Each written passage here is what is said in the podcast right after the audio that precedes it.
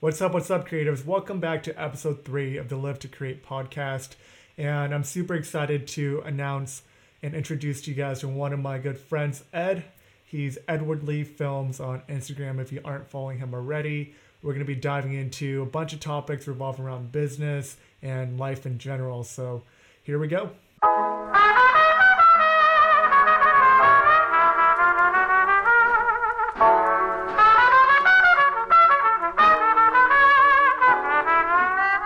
What's going on, Ed? Welcome to the Live to Create podcast, man. I'm happy to have you on board. What is up? Thank you for having me on the podcast. I feel like I'm. Am I the first guest that you have? You're the first guest. You're the third episode too, I'm honored. my man. I'm honored. So, do you want to give everybody else um, a little bit of background about you if they don't really know who you are already? Yeah, definitely. Um, my name is Edward Lee. I'm a filmmaker and content creator, uh, business owner based in Seattle, Washington. I mean, I'm technically in Auburn, Milton, but no one would know if you're not from around here where that is. So, For sure. based in Washington. Um, also, uh, pretty much I've been freelancing for the past two years now. I would say. So yeah, Two years? yeah. Heck yeah. So, let's dive into like three, four years ago. Were you Mhm. doing the nine to five route? And I know you were working with Rhino at one point as well. Do you want to give us um, some background about what you learned from that experience and what you didn't like about that route that made you want to go full time? So yeah, I used to work at Rhino Camera Gear. Um, what was that like 2016 to 2018? And for those of you who are listening who don't know what that is, it was a slider company. They make motorized sliders. So in the filmmaking world, those little uh, track system that they have. So I worked there for like two years. I started out as like a social media manager, and then I kind of shifted into digital marketing and also content creation. But uh, I mean, just to give credit to that job, I, I really loved that job. It was awesome. Like the people that I work with were really cool. Yeah. Um, what I was doing was amazing. Um, honestly, a lot of my experience that I have right now definitely got to give credit to those two years that I spent at that startup. Um, but then it just got to a point where I felt like I wanted to do something more for myself, and I feel like I've always kind of had Sure. that that instinct, even from high school or even um, yeah, when I was getting out of high school, I've always knew I wanted to be a business owner one day. I just didn't know exactly what business at that time. Content creation wasn't really like something I thought I would take seriously when I was in school. Mm-hmm. Um, but yeah, I, I just got to a point where I was at a startup for two whole years and I was clocking, I uh, was not, I wasn't clocking in, but I was on a salary, but still I would be going in every single day. Monday would roll around, it's the Monday grind, and then Friday rolls around, and I'm like excited about Friday. And I just knew that Yeah. there was more to this whole career thing, this whole entrepreneur journey than just that. And so kind of just started to build my business on the side for a couple months, probably like a year or so, you know, slowly without stressing myself out. And then it got to a point where the timing just aligned and uh, I just made the jump. Went full send on that. Heck yeah, man. And uh, before you like even applied to work at Rhino, did you have any experience in the film industry? I don't really know your background too much before that. Did, have you been doing like film, photo for a while? Zero. I had zero experience in the film world. Um, and that's just kind of going, giving credit back to, to Rhino too. They, they saw the potential in me. I mean, I don't, I wouldn't say I wasn't a content creator at the time. Um, when I was applying to that job is around when, um, like Instagram was kind of blowing up in the whole, like, what do you call it? Like PNW kind of space up here, like where everyone's Yeah. taking photos of nature and making themselves look small in a big mountainscape. Like that was like really popular at that around that time. I mean, it still is, but it was booming around then. And so I was I had a lot of photos. My photography portfolio was pretty extensive at that time. I just didn't have any video work. It was like and I did have like one or two that were like decent, but not enough where clients would be like paying me or or hiring me as like a filmmaker at that time.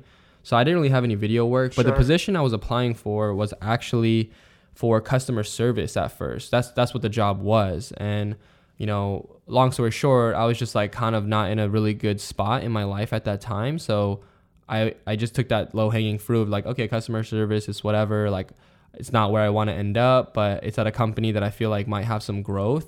And so I just kind of bit the bullet and, and applied for it. But then after the interview, um, the the boss there, Kyle, he kind of just said, "Hey, like I I feel like it's kind of a waste of your content creation passion and skill to put you in customer service. So why don't we just start kind of cultivating you here, like as a content creator, as a social media manager?"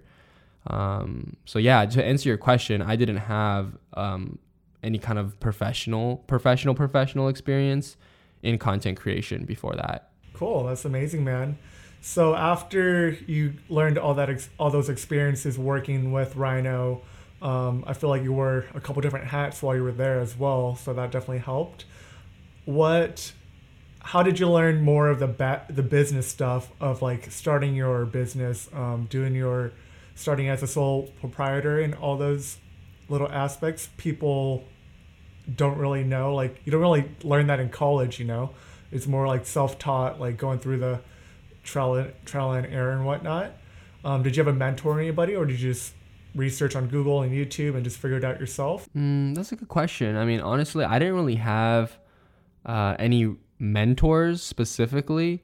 I just feel like I was always pretty keen on trying to stay organized, trying to stay compliant with state. Like I always knew running a business, it was more than just making money. Like there's taxes. Like these are all things that you know, but then like you said, a lot of people just don't understand that there's some like nitty-gritty details that you need to know. And so for that, I usually just went to Google, Google or YouTube. I mean, like everyone, I yeah. got my first gig and I was like, all right, what do I do with this money? Do I just put it into my bank account? And that's what I did in the beginning. I would just get PayPal. I would just put it in my bank account and be like, cool, made some money. But then sure. when that 500 yep. turns into a thousand and when that thousand turns into 5,000, you're just like, okay, I should probably start somehow making this more legit. I can't just be making $5,000 and, you know, just putting it in as like an allowance. You know what I mean? And so at yeah. that point, that's when I pretty much became a sole proprietor. Um, and then soon after you become a sole proprietor and you get to meet more creatives, they're like, oh, well, you're not protected. You shouldn't be a sole prop. And then I went to Google, type in sole prop versus LLC, and then you look like research all that stuff. And basically, it's just Google and YouTube and experience. Um, I didn't really have any. I didn't go to school to learn any kind of specific accounting or all that kind of stuff. I pretty much just always tapped into um, people that I knew that were doing it. That's a big one. Like if I knew a creator was making money, I would just ask like I would even ask about his creative stuff in the beginning. I would literally be like, "Yo, like who's your accountant? Like who's your how do you do bookkeeping? How do you yeah. like do you have bank accounts set up for your business?" Like I I ask those like random questions, but those are all things that are super important that you have to set up on the front end. Because if you don't set those up on the front end, uh, it can get really stressful later when you start making actual money. Cool. So I feel like I'm the same way as well. Like just going on Google, doing your research on YouTube, like you could find the answers to any questions you have. You just have to do your due diligence and do the homework. Um, I feel like the more work you put in, the more you'll get out of it. And I feel like asking questions to different people definitely goes a long way. But at the same time, I feel like some people like reach out to me with like not dumb questions or stupid questions, but that stuff they could just fucking find on Google if they just typed in that question, you know? So I feel like doing your homework and doing your part as a business owner or as an aspiring business owner is definitely key if you really want to grow as well. I feel like you can't just sit back and have all the answers come to you. At the end of the day, if you want want something, you have to go out and get it. And by going out and getting it, you have to do the research, putting your putting your fucking put in that work because um, everybody else did who started a business. Um, they were at where they were, they've been where you were at, so you have to do your part too. My tip for other people, I guess, is to not only surround yourself with a good network of other entrepreneurs or business owners and ask them questions and whatnot, but you have to separate your stupid questions from your legitimate questions that you could either figure out yourself or learn from someone else. You know. Definitely, definitely. I mean, to uh, to add on that, yeah, just to add on that just a little bit more. Um, I feel like a lot of people they they get told when they're younger like there's no such thing as a stupid question, but that's honestly not true. There are stupid questions that you ask, and it's not really stupid. I would just say that some questions are easily found online, and I think that's the biggest thing. Like I get that too sometimes. Like some people will DM me or message me and they'll ask a question where I'm like did you even try to go to Google and Google it for, For like literally two seconds? Because the answers are on the. f- It's like you know those auto-loaded answers that come up on Google's first link. It's like it's like opens Yeah. half the web page. Like it's like something like that, and I'm like, that's how you know. Yeah, I get. I, I guess basically I'm agreeing with you. If you're trying to be a business owner, um, you have to learn how to troubleshoot. That's like the biggest thing. Like if you don't know something, you gotta figure it figure it out. Whether that be through Google, through YouTube, through other your network. Like you have to troubleshoot because um, pretty much being a business owner is being pretty much a, a full time problem solver as well. Yeah, definitely, man. I know you talked about how you kind of started your going from this nine to five job to going full time as a creative, but what did you struggle with most, I guess, in your year one of your business? Um, I feel like a lot of people talk about they kind of skip that year one part of where everybody's going through that trial and error um, portion of their business. What did you struggle with most, I guess, or some of the most common questions you wish you knew the answers to that you could help other creatives out there who are at where you've been? Mm-hmm.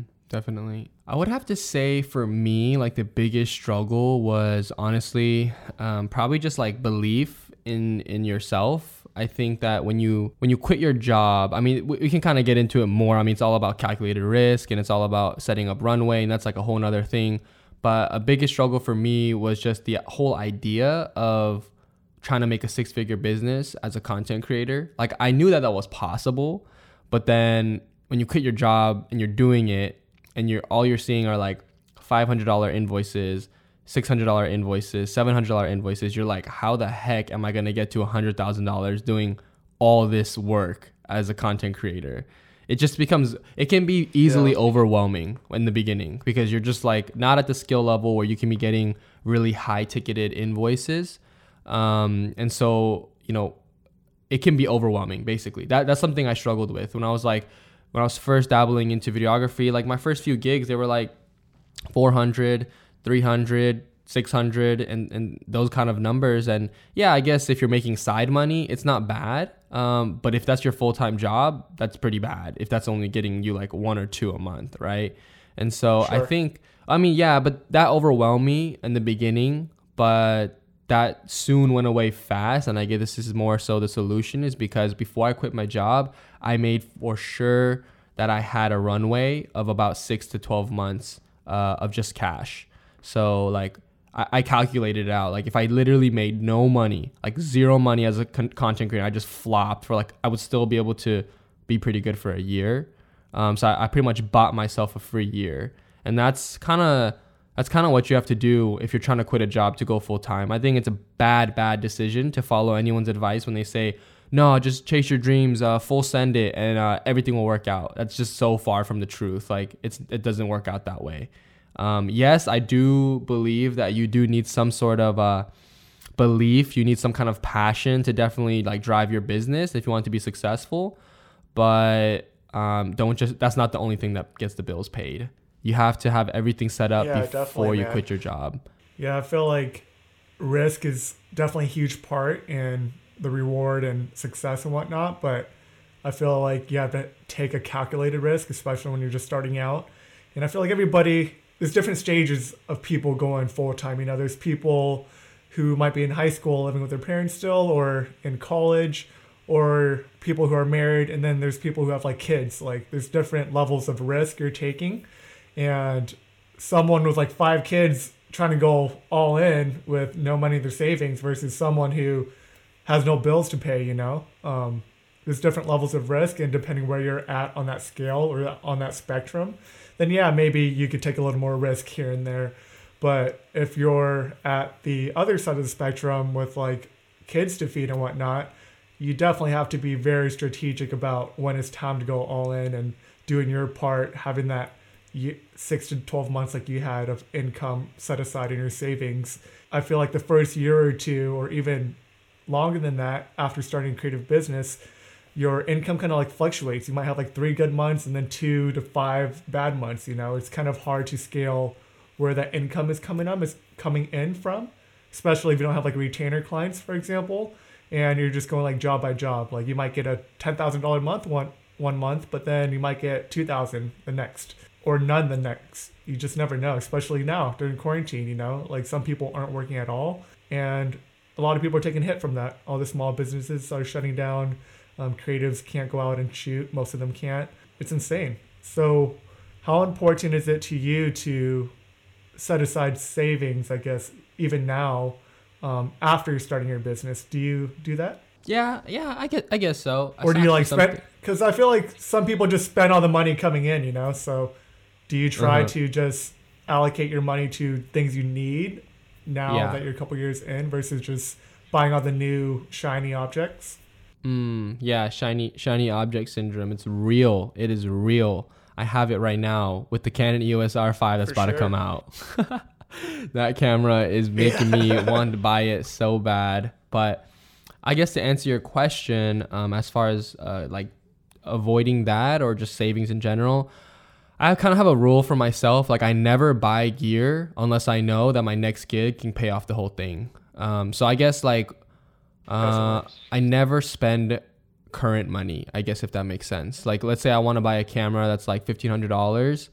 Um, I could just buy it right now and take it out of my account, which I have done in the past. But for the most part, I'll buy it if I know for a fact that I have a gig coming up that's like 2K, and then I can pay off that camera right away. Like I never, I never go into debt trying to get Yeah. gear. That's just my rule of thumb. Um, and if you can't, like if you can't pay off a new camera or a new stabilizer or a new lens within like the next one to two gigs, you probably can't afford that lens. And if you can't get an invoice that can pay off that lens, you probably are not at a skill level where you should be upgrading anyway then. You just need to be at your Yeah. level and kind of like stay in your lane. Not in a rude way. I don't mean to say like sound pretentious, but it's just kind of like I've seen too many people with money or just throw all their money away into really nice gear, but then they just one, they don't know how to use it because they didn't go through the growth phase of like what they realize, like realizing what they need in gear.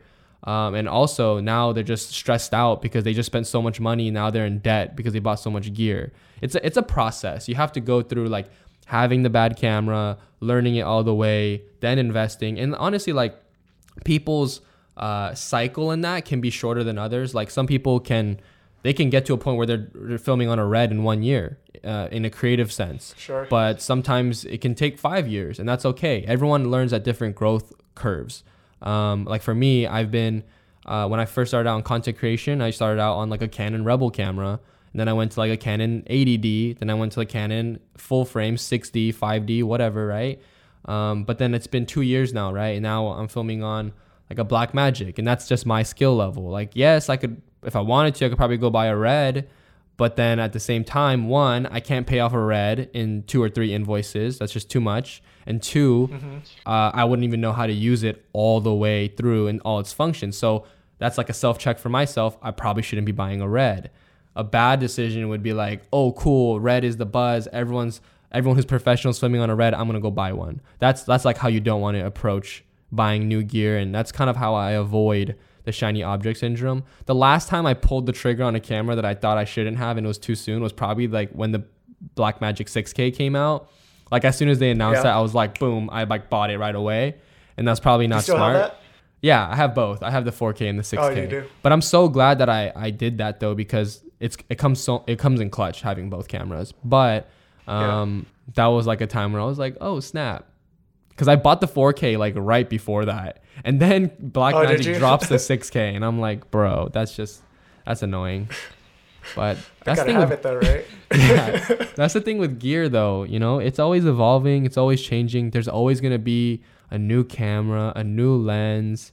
Um, and really at a certain point like I feel like production quality unless you're trying to go into like actual filmmaking, like literal movies and like narrative and, and documentaries, um, all the stuff that we do and what we're talking about right now, all this content creation, YouTube, like small business, um, you know, videography, like, dude, it's so subjective. Like, you can get, you can shoot a high quality video on a thousand dollar camera at the level that we're at.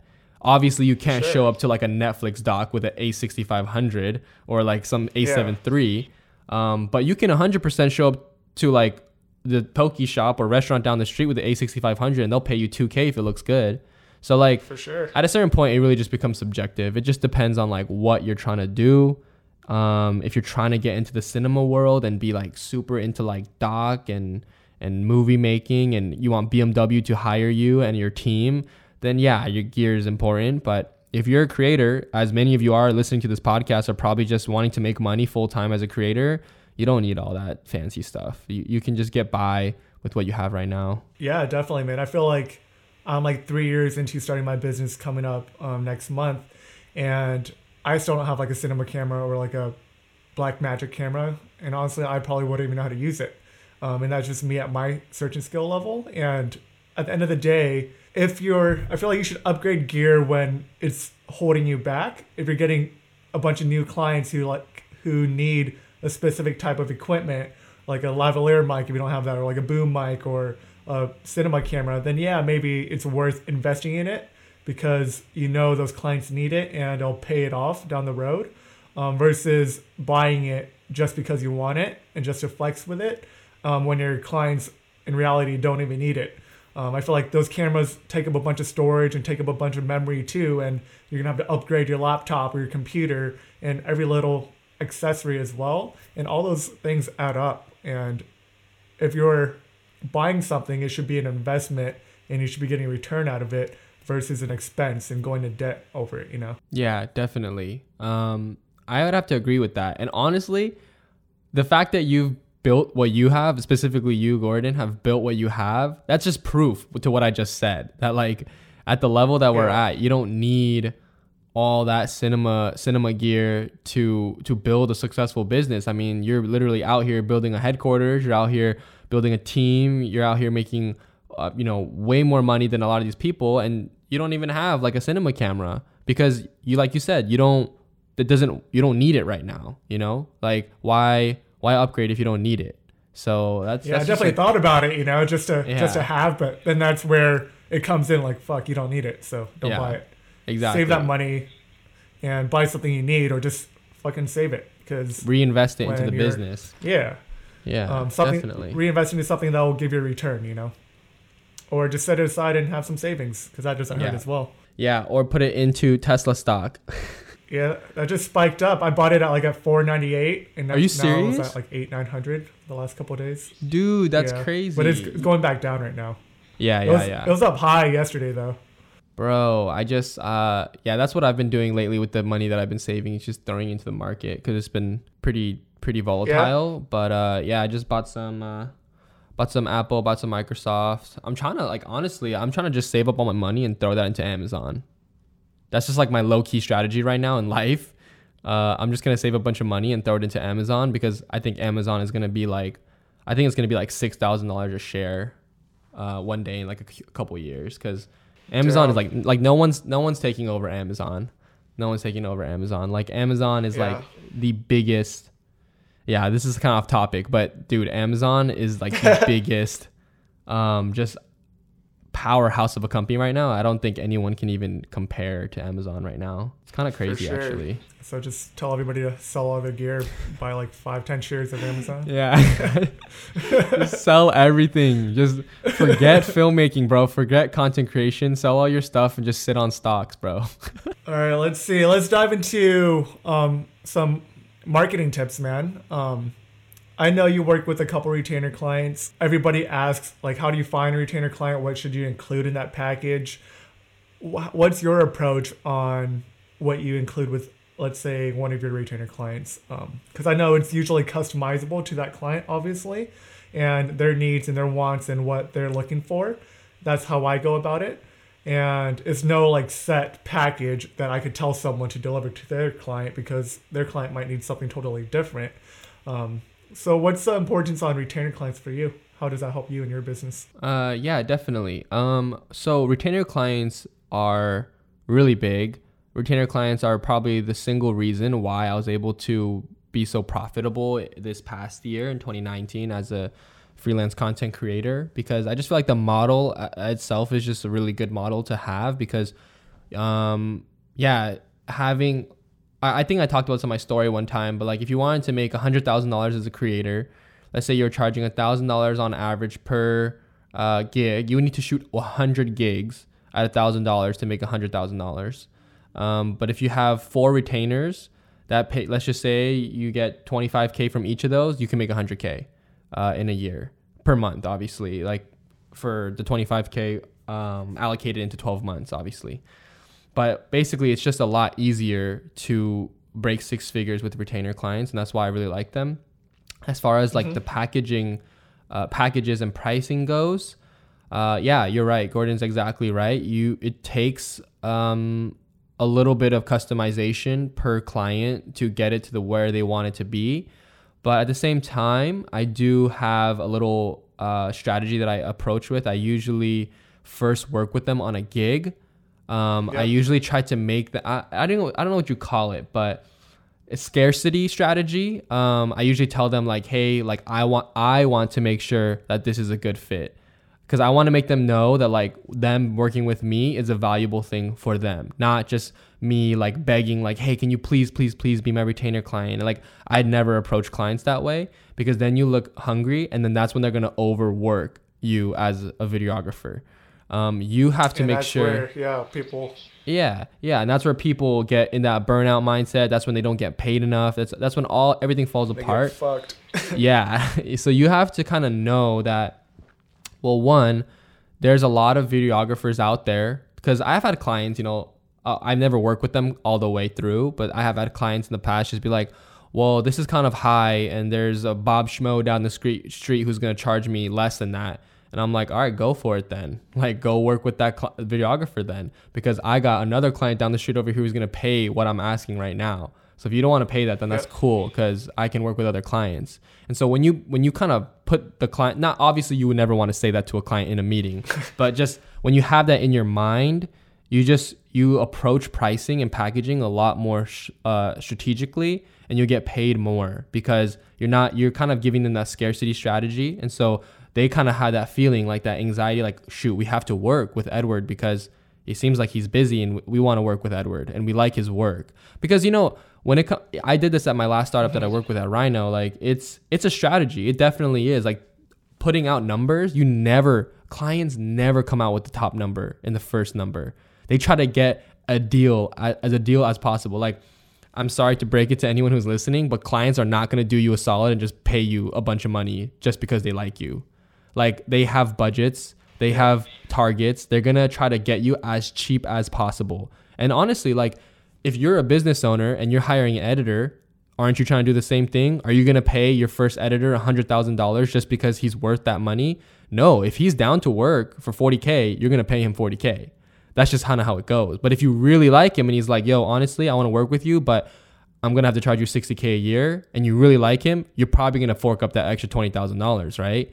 And so it's just that Yep. it's just that balance. Um, and so basically, you know, driving back to the retainer clients, what I usually do is I'll make sure that they understand that I have to make sure it's a good fit as well for me. And then from there, I do a mock, a mock, or I do a, a first gig, and I don't get them into a retainer. I just say, hey, let's work on a project together. I'll, I'll charge you my project rate for it. If you like it, let's talk about how we can continue continue to work together. Usually that is like a pretty surefire way to close them as a client because one, I get to feel out without locking myself in right away, like if I wanted to even work with this client. And two, it's the same for the client. They get to feel out and see, oh wow, this is like a dope video. We have to lock this guy in. And so when you do that, now they're also more open to paying you more money because they have something to base it off of. They have that like sample work, that first project that's literally for their business and then they're they're willing to pay more money and so that's usually the approach that i take. I usually um, pretty much let them know that has to be a good fit. And then i also do a one test run project with them. And then i close them on on a retainer package. And honestly there's no set number for retainers. Like i've seen people charge 15k for retainers a month and i've seen people charge 2k a month for retainers. It really varies. Like it's Yeah. there's nothing specific. Um, but something that i guess just a, a little quick bulleted bulleted list of things that I do offer my retainer clients normally is like uh, social media assets is always one of them. So like vertical post, uh, horizontal post, Instagram stories, swipe ups, and then also I'll do like one full video which can be used on YouTube or web, and then I'll usually do photos. Um, and lately, and a big reason, um, going back to the gear, is a big reason why I got the 6K was because I'm usually a one man band and the screen grabs that you can pull out of a 6K footage are like unreal. Like I've gotten better photos out of my videos than I have with like on my Canon EOS R uh, from my 6K Dang. videos. So like with doing that, now I've been kind of switching my model where I'm doing when I'm offering photos to clients, I get I let them know like they're they're edited screen grabs from the video. Um, and that way I I just like take out the whole photo session because I, I ran into this problem where like on my shoots I would like offer photos but it's just me. So I like I'd have to like get the video and then right after like hey can we just do that all over again? I got to get the photos now like of the same Yeah. thing. And to avoid that that's why I got the 6k because they're basically 22 megapixel stills. Um, and if it's in focus and you edit it in Lightroom they look like money. So um, basically finding new ways to to make that retainer more sexy is is important And going Yeah. back to that real quick, do you just have them do like a quick freeze frame or something? Just like pause for a second, grab that screen grab after after that like two second clip, or you just grab it wherever there's a cool little frame. I pretty much just grab it wherever there's a cool little frame. I mean, you don't even have to have them stand still because they're, I mean, with a shot, unless you're doing something like, even if it is like pretty frantically moving, there's got to be like one frame, at least one frame that's like perfectly Yeah, like true. in focus, Sure. right? Like they're not. It's not gonna be blurry the whole time. There's gonna be a part where they're like, if it's a fitness one, for example, like there's gonna be a time where they're like standing still and breathing for like a split second, and then they're going back into it. So like that split second, I'll grab a screen grab. Uh, for the most part, um, for Mm-hmm. I've been have been pretty successful with it. Like I'm shooting a promo video. Um, I usually end up with around 20 to 40 screen grabs from a video, which is like pretty solid. I mean, obviously they're gonna be like pretty similar Cool. each one because it's one video, but yeah. And also to answer, uh, to go back to the point you were saying earlier, I had a bottleneck. Like I couldn't do photos and videos at the same time, so you up I upgraded gear because I felt like it was important because it was nes- it was necessary, and and it and it helped out. But if I like didn't have that strategy in mind, just pulled the trigger on it, then it wasn't really it would be pointless. And I'd be wasting money on gear. For sure. Yeah. And going back to that um, topic of the retainer, I definitely think it's super important to have that relationship with that client, especially working with them once or twice or even multiple times before diving into like a retainer package, because you get to see how you work with them as a client and how they work with you, and even to see if you even want to work with them. If they're a pain in the ass off of just one project, imagine how big of a pain in the ass would be if you stuck with them for a couple months down the road, you know? Like it goes both ways. You choose them as much as they choose you. Um, and why would you want to why would you want to work with a client who's going to take up 20 extra hours of your time just doing all these revisions and whatnot when you could allocate that time elsewhere to someone else who's going to pay you maybe the same amount if not more because time is money at the end of the day you don't want to be stuck with one retainer who's paying you maybe decent money two three four five grand or something a month but you're spending all your time focusing on this one client. And now you're making what let's say three grand a month off that client and that's your only client because you're spending all your time on them. You're making what 36000 bucks a year just working with this client. And i feel like with retainers too you're working really closely with this client. So you're their go-to editor or filmmaker whatever you want to call yourself whatever service you're offering. At the same time i don't want i never like to tie myself down to just that one client because you want to see how your business could run without that client you know let's say you have one retainer who's paying you three grand a year you don't want to be spending all your time focusing on that one client you want to be going out marketing yourself getting more of that same client because when that client drops off your business is still running and you're not back to ground zero making nothing because you put all your eggs in one basket That's that's really true. I, I'd have to just agree with everything you just said. for sure Yeah. And yeah, um, with retainers, it's definitely great to have a couple retainers in your basket because not only do you get recurring revenue each month, or you know X amount is coming in each month through these clients, so you have to do less work going out getting new clients. It's also good to build that relationship with that client as well because now that you're working with them every single month, knocking out this fire content for them because they stuck with you, now they're to talk to other people in their industry or when people like look at their content they're gonna be like oh who created that for you you know and they're to point you to ed because he's been making all this content for me tagging me and all this shit and then they're to want to work with you as well and that's just free marketing. Um, i feel like everything you create for your clients has to be fire no matter what because that's your work that's getting published on social media whether it's through your portfolio through your social platform or through someone else's and if they tag you and it looks like shit then that's that person's first impression of you. That's so true. You got to make sure your content is fire emoji, guys. Okay, fire Mhm. emoji all the time. Seriously, no, I, I couldn't agree more on all the retainer stuff. Like we, I, I have usually like when people ask how do you get clients, I just made a video on my IGTV uh, a couple days ago on how to get clients, which which I still do that tactic once in a while, but for the most part, you get to a point in your business when you just get word of mouth. It does happen. Like you get to a point where you've grown your business enough where your name is around that you will get clients just coming to you. When I was first starting out, I was like, man, that doesn't happen. That's never happened to me. I don't, I never have clients just coming to me. Um, I always had to work for it. But that's usually how it goes in the beginning. But eventually Sure. you get to a point where one retainer client will lead to another retainer client. And then, re- like we talked about earlier, you only really need like, honestly, like you only really need like four. And like to be totally transparent, like I had, I had probably three retainer clients last year and I made over six figures gross um, income with just three retainer clients. Obviously, there's like a few one off gigs in there that are like not retainer clients. But for the most part, I would say like 75% of that uh, was retainer clients, which is three. Um, and so I think when you think of quality over quantity, like you said, you got to make sure that everything you post out is fire. Um, just make sure that like everything that you're putting your time into is something one that you're into. Because in reality like what is all this for right? Like we're all trying to be content creators because we love to create content. And if it becomes a busy chore for you then then what is it even for right? Like we're all here to be creative.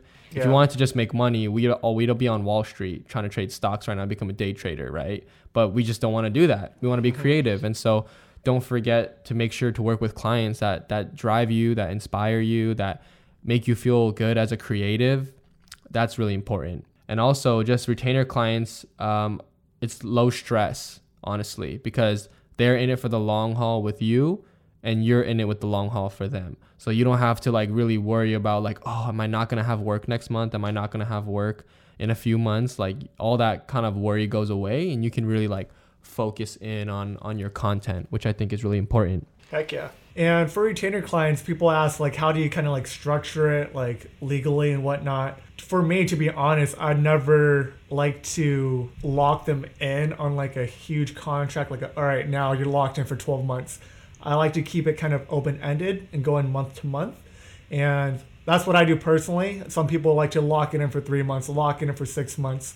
But I feel like for most clients, when they feel like locked in at a certain rate or just locked in in general, like they're not going to be, feel good about that. Like if you're confident in your work and confident in the services you're offering, yeah, they're to come back every fucking month and pay you that same amount every month. And that's what I do personally. Um, and I do still write up the contract. I'll send that out, um, list out everything they'll be getting each month. If something all changes another month, I'll go in and change that.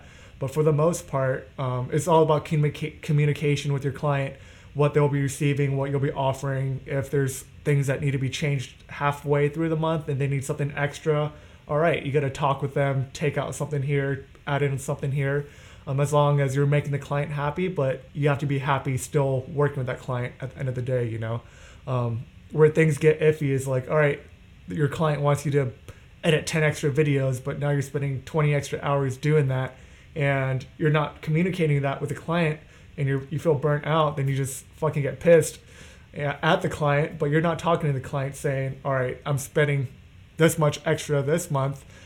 Let's take out something here or let's add in an extra 500 bucks a month because you want to add that in and then you just go back and forth if they want to do that you know so communication is Mhm. huge what what are your thoughts on communication um, with a retainer client specifically Oh, I think retainer client uh, communication is is super key. I think you hit it right right on the head. I think you need to communicate uh, early on.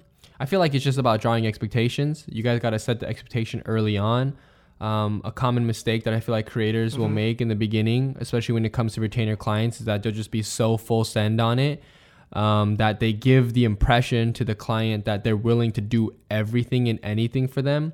And that's dangerous because the client, now that they have that expectation, when they're like, hey, we need 10 different revisions, we need this client, we need this video in this area, we need this video with this model. And then you're like, hey, I can't deliver on that. Now you have this this disconnect because that's what they had in mind when you were going full send on it And so um, communication is key. Like in the beginning, you have to you have to really dial in. Like, okay, hey, I'm gonna make X content for you. There's gonna be X revisions for each of these, and this is what you can expect the social videos to look like. This is what you can expect the YouTube video to look like. Because that way, when the expectation is set, they're super stoked on it because you drew the expectation beforehand and then for you it's it's not as stressful because you know you can do that because you've created that expectation so i think communication is really really really important early on not just from the money making standpoint but just uh, honestly for like your anxiety levels and just your stress levels because it's so stressful when clients are like hey like when you just feel like clients are not getting the message or they're just like hey this revision needs to happen and you're like you revise it and it comes back and you're like hey this is still not it it just gets so stressful. And I, you just want to drop the client right then and there. Yeah. Um so i try to avoid that as much as possible. sure. and i know you mentioned like for your retainer client like you met you included not only like your promo videos or smaller micro videos for social but you also included some images i feel like being like a hybrid shooter is definitely definitely landed me a lot of gigs being able to shoot both photo and video because now you're like a one-stop shop. They don't need to hire a photographer they don't need to hire separate people. Do you recommend people dabble with one or the other? If they're let's say a filmmaker or videographer do you recommend them learning how to shoot photos to offer that as a service if they'll land them more clients or just stick with one? Um that's a good question. I, I think it's important to kind of I think nowadays people are either, or back in the day, they used to label themselves either as a videographer or a photographer. I think going into 2020, 2021, I think there's a third genre now, and that is just you're a content creator. I think that's just, you're just both. And I think that is the most valuable one to have, in my opinion. Um, so I guess to answer your question, I think it really depends on what you're trying to do don't do something like I said earlier. Yeah. Don't do something that you don't love to do. Like if you don't like taking photos, don't force yourself to take photos. Um, but the reality is, content creators, it's the most reliable, and from this like small business area kind of freelancing, self-employed kind of route, content creators where you want to be, which is basically photo and video. But if you want to do it's like this. If you want to be just a videographer then you just have to be the one that's going to go down the dp route. Like if you know you want to be like a filmmaker and all you want to do is hold a movie camera and you want to work on a big set and all you want to do is just film film film video and you have you care about lighting and and colors and all that kind of stuff then don't do photo because then it's just going to become a chore for you.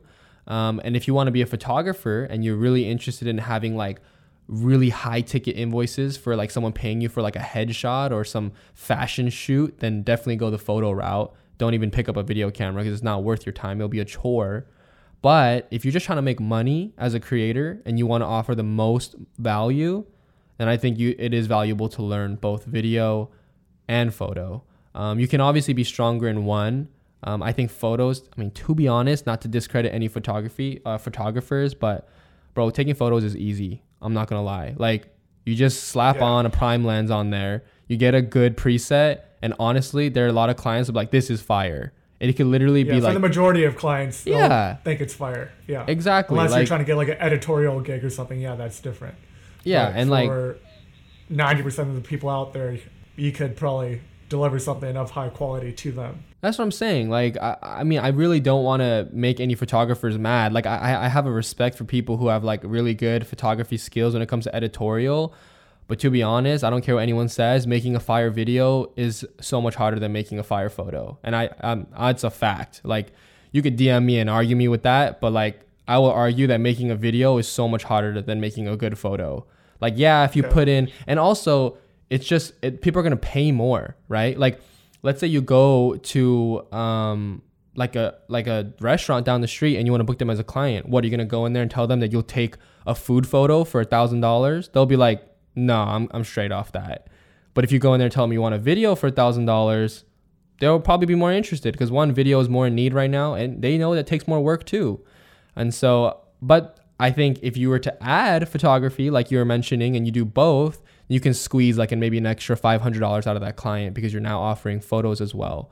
So I think if you add it in addition to your skill mm-hmm. of video, I think it's pretty valuable.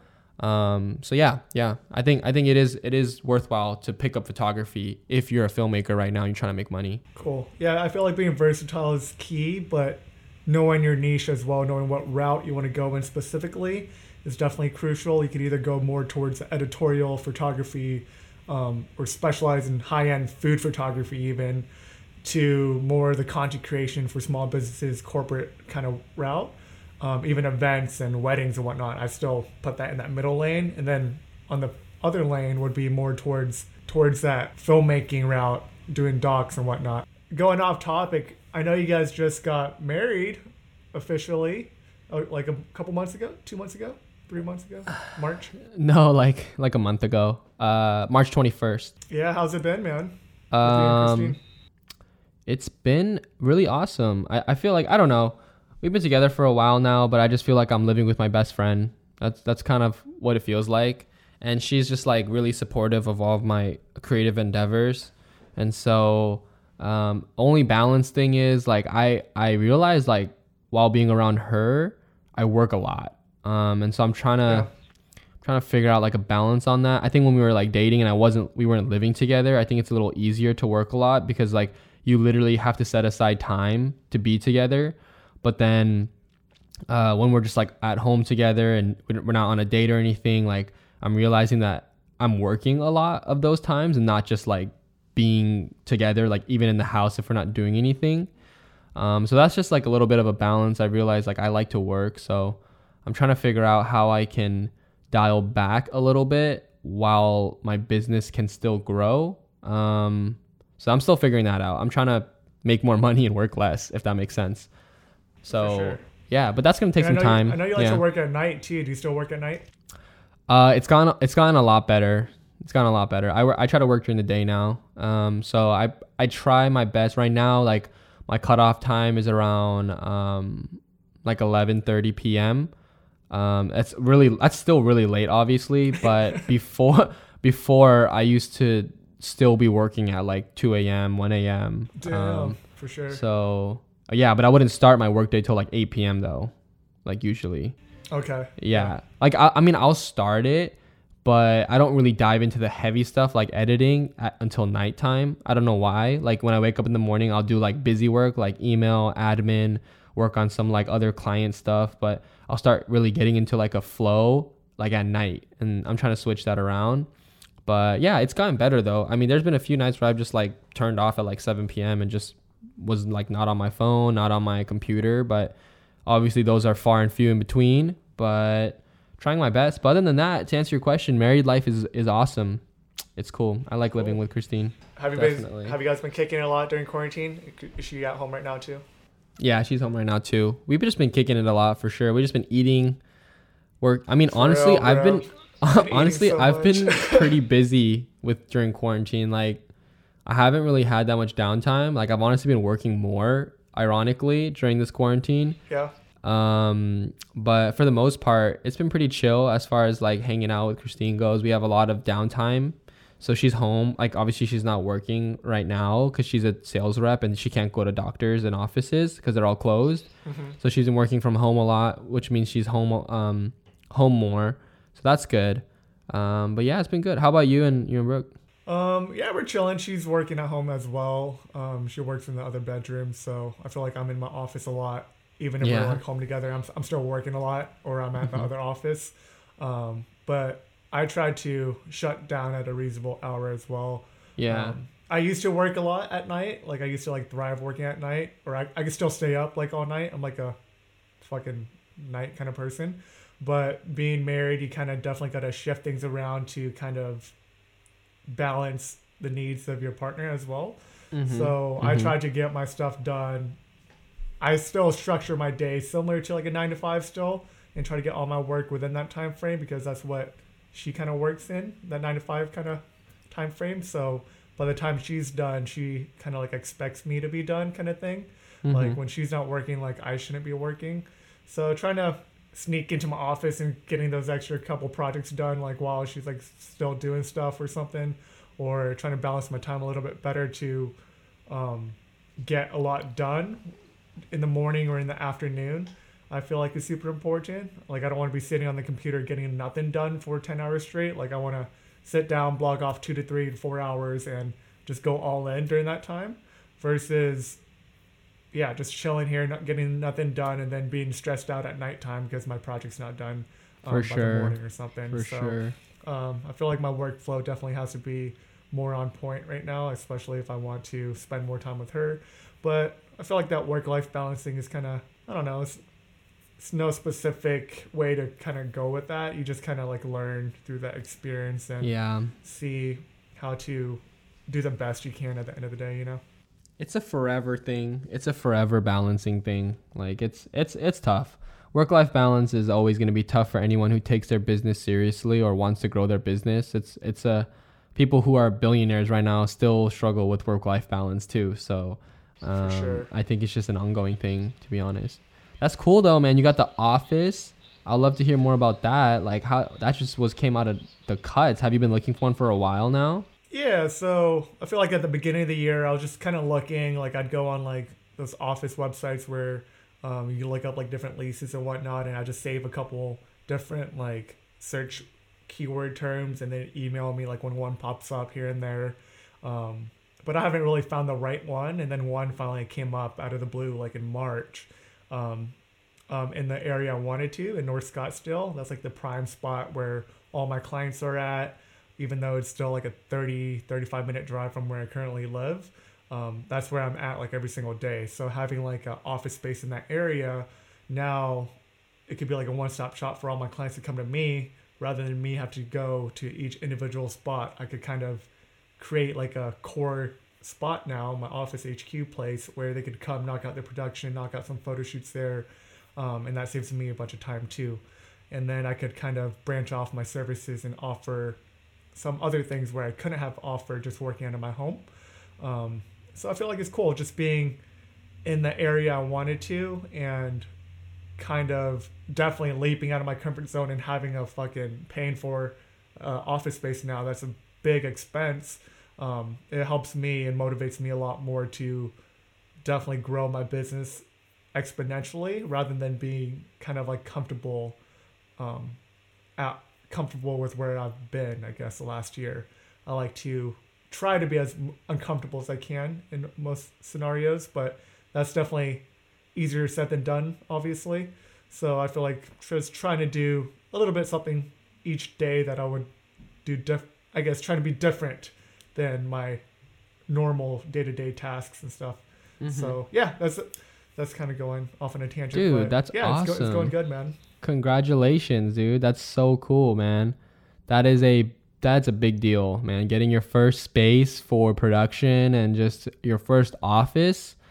Man, that's that's so cool. And you guys the office is looking awesome com- according to your story as I'm following along. I'm like, "Dang, like it just kind of has that I feel like all the offices or like startups or just like companies in like the Texas area, they all have that like Uh-huh. kind of warehouse vibe. Like the g- open Yeah. garage door, like white walls, like natural lighting, like a lot of those. Like I don't know, like if you follow like um like Al- Alphalete stuff, like Christian Guzman, but like his oh yeah, his it. first, I mean he's opening like um what you call it like uh the Alpha, Alphaland or whatever. But like even before like his offices and stuff, like they kind of had that like that garage door vibe and like. Like the, the office units, almost. yeah, yeah, exactly. So that's just that's awesome. We don't have that kind of stuff out here in Seattle. Oh, you don't? Yeah, I feel like. Then again, like you look at people who might have like a big ass Alphaland or something, but then again, they live in Texas where real estate's way cheaper. Way cheaper, yeah, Seattle, you can't get that shit in the middle heart of Yeah. Seattle, you know. So yeah. I feel like sometimes you might look at other people and then it, you fall into that comparisonitis fucking trap, comparing yourself to other people. But it also comes to comes down to like where they live, and you don't know the whole scenario.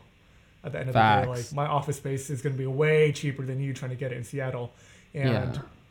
I'm able to get it because it is a lot cheaper. You know, you Yeah. can probably get the same shit if you're in Arizona. So it's nothing.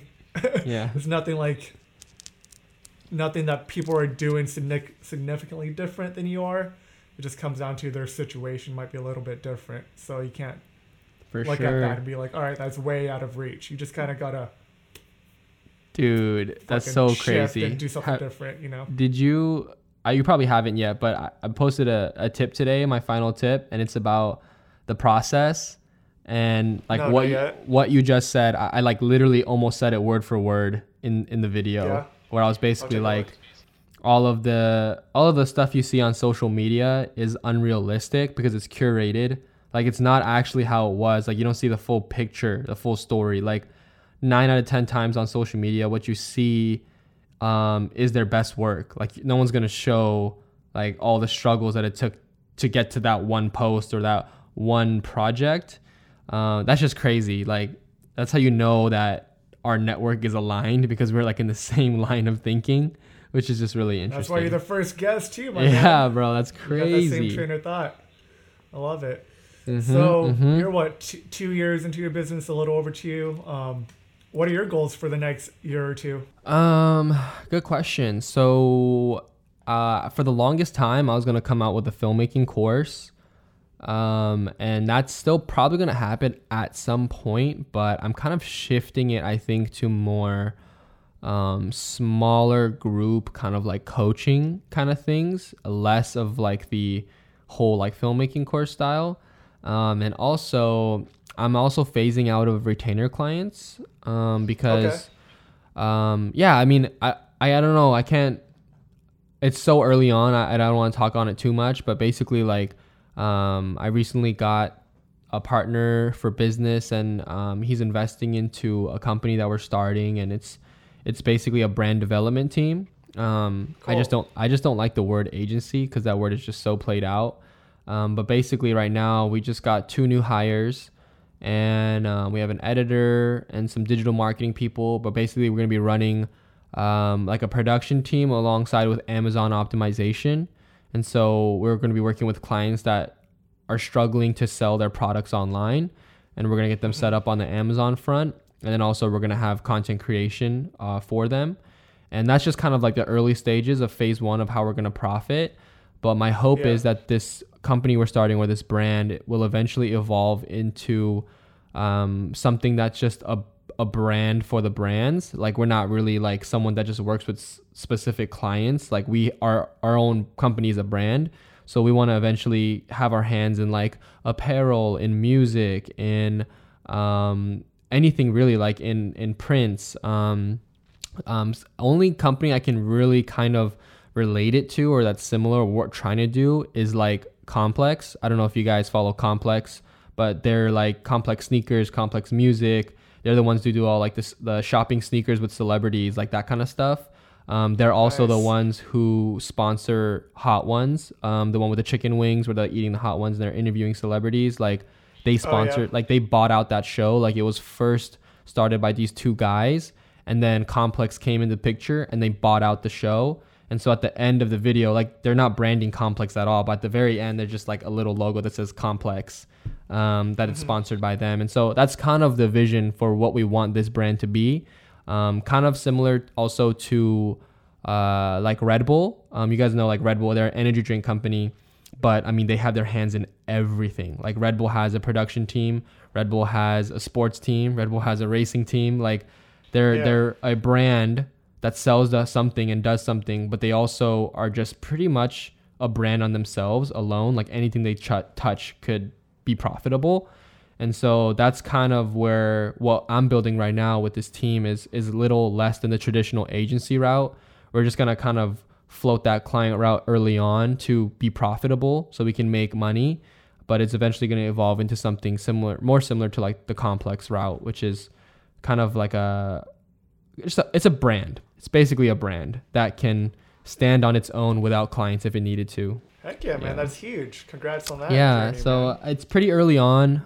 Um, we're working on the website right now, and I'm pretty excited about it. So I'll I'll keep you guys in the loop. Um, maybe when I come down and visit you in Arizona, I can. We'll, it'll be in a different spot. I'll maybe have something to show you at that time too. super exciting that you're kind of taking things a different direction than most creatives aren't taking at all, or no one really is taking that route, and just Mhm. doing something different. I feel like new um, job journeys are always fun when you're doing something like you're not used to doing, like going towards that filmmaking course. Yeah, everybody's kind of doing it now, doing that digital stuff, but going something a totally different route. Mm-hmm. It's going to be neat to see how that um, plays out in a year from now or year or two.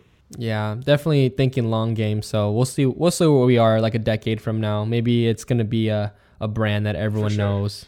Yeah. Hell yeah, bro. So that's where you see yourself a year or two from now. What else could we dive into? We've talked about a lot so far. Let's dive into your 30 tips in 30 days. Um, I know this is your second round doing it, right? Mm-hmm. Mm-hmm. What made you want to do it again? Or why did you even start it in the first place? What's your whole goal of doing it? Uh, that's a good question. 30 tips in 30 days was started because I was in a creative rut the first time around. Um, and so the series basically forced me forced me to be creative for 30 straight days. Um, and that first time around, I used it to kind of pull me out of a little creative rut that I was in. But then I realized that it's also really fun for me. Um, and a little Instagram hack when you post 30 straight 30 videos for 30 straight days on your account, Instagram algorithm loves you and you'll start pushing your stuff heavy. Uh, that's a, I mean, you obviously hear about it a lot that video is the move for Instagram, which is true. It's very true. But then when you do it for 30 straight days and you're doing all video, um, it has a big impact on your account. I would be shocked if any of you listening to this posted 30 videos for 30 straight days and you didn't get any engagement on your post. Like usually, like so when I was at like I think it was like uh, I forgot what follower account I was. I just know that the first time around for 30 tips in 30 days, I gained like 3,500 followers from doing Nice. 30 tips in 30 days. Um, and then from there, this second time around, I kind of just wanted to do it because one, we're in quarantine and I have a lot more time on my hands, and a lot more people's screen time is up because they've been on their phones a lot more. And so I feel like it was just a good time to release it again. And I've kind of been wanting to do it. Um, because I feel like it just, I don't know, doing something like that really just like fire, like puts a fire under your butt. Like, and you just want to go really, really hard for 30 days. And then from after it, you just feel really motivated to get stuff done.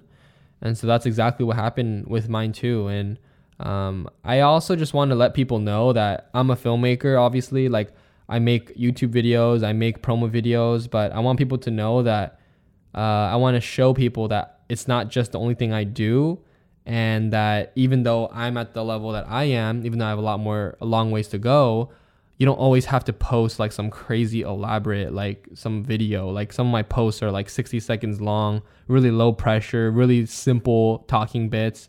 And it's kind of just giving creators the green light that like hey like you can do this too you know? It's not just some crazy skillful thing that i'm doing. It's really simple. Like anyone can do it and so i think that's why i wanted to create this second time around is just to kind of inspire people to honestly just start creating and just making something happen yeah. And for stuff like that, did you like kind of batch it up, or you go like every single day, shoot a new one every single day, or every day bro every day every day? yeah Dang. like i didn't it.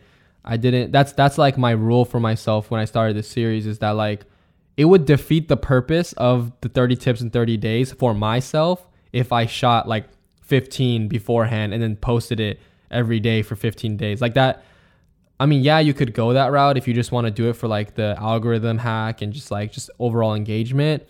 But like this is more so a personal challenge as well because creating going out there holding a camera every single day for 30 days it it does something to you mentally. Like it, it, it forces you because now like today is may 1st and i'm like i feel weird not going to grab my camera right now to go film a tip today.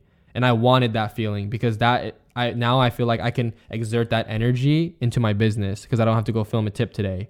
And so like it just it just does a lot for your mental. It does a lot for your work ethic. So uh yeah man. Every day i went out. There was one there was one tip i think on one friday or saturday in like the second week that i shot two in one day because i knew like one of the saturdays i'm i was to be busy and i had no time to shoot a tip.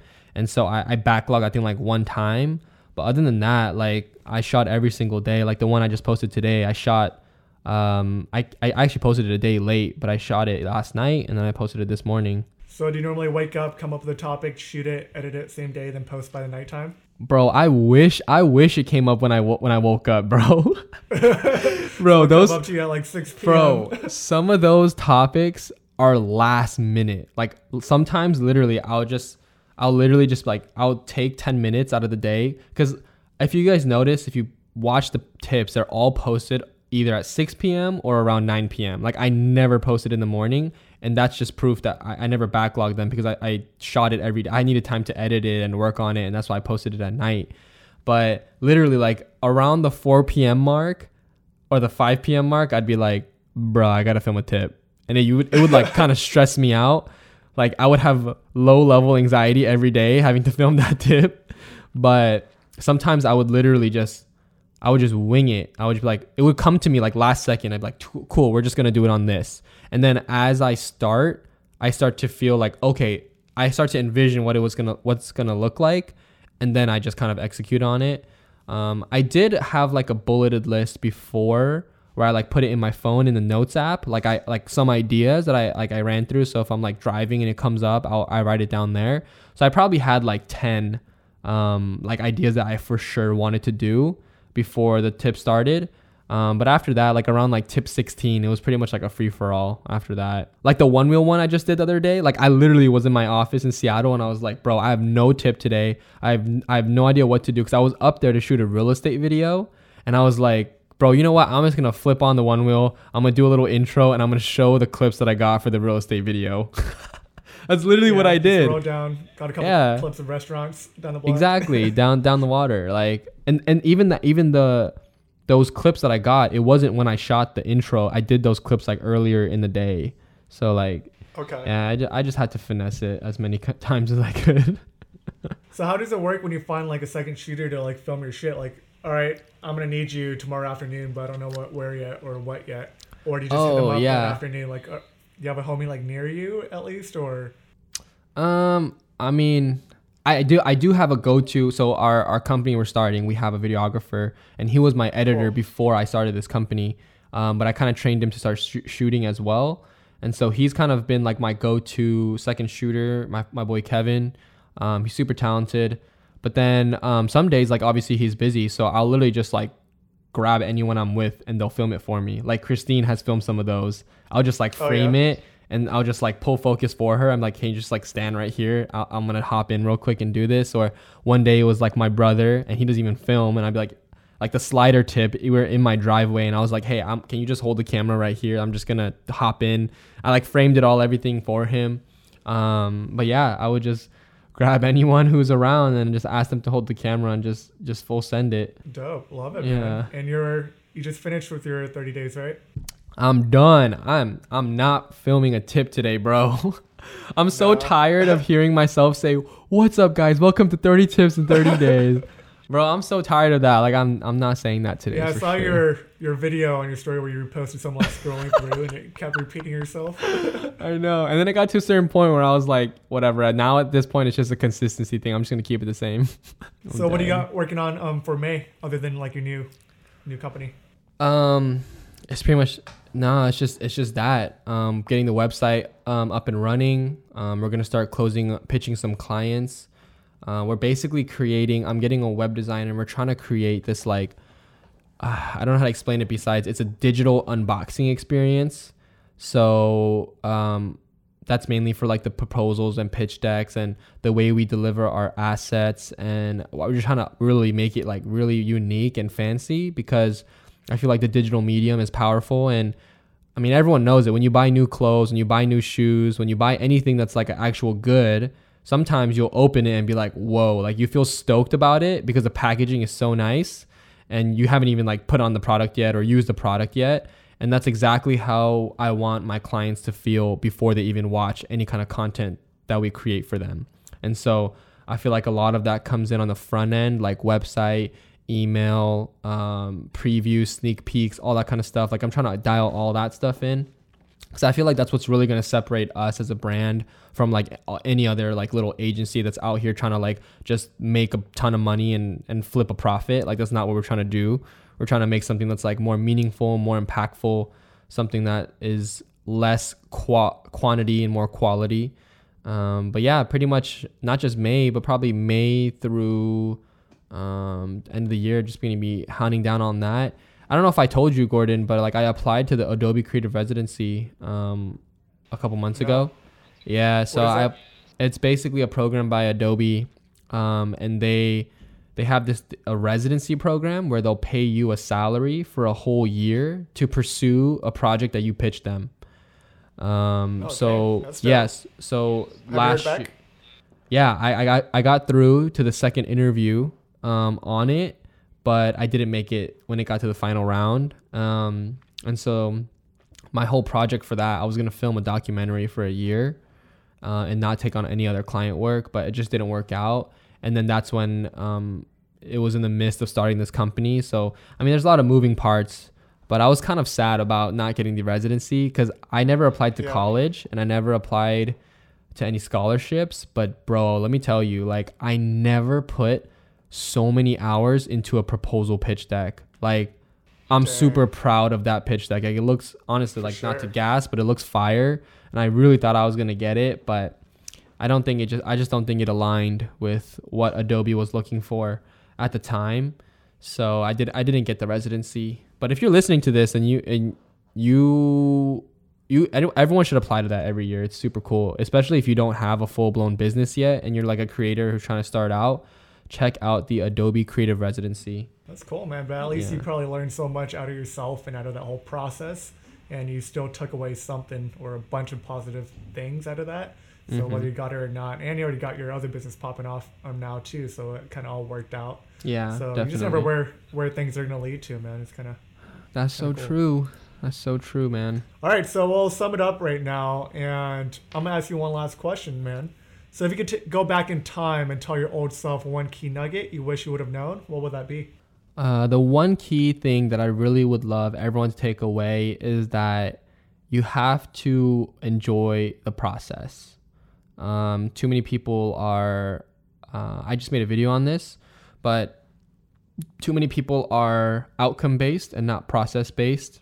Don't think about how many followers you want. Don't think about um, the cool little gear you want. Don't think about all that stuff because that, those are all um, they come by default when you start to just love the process. So I think a lot of more people need to focus on how they can deal with the struggles that happen in their life in the process.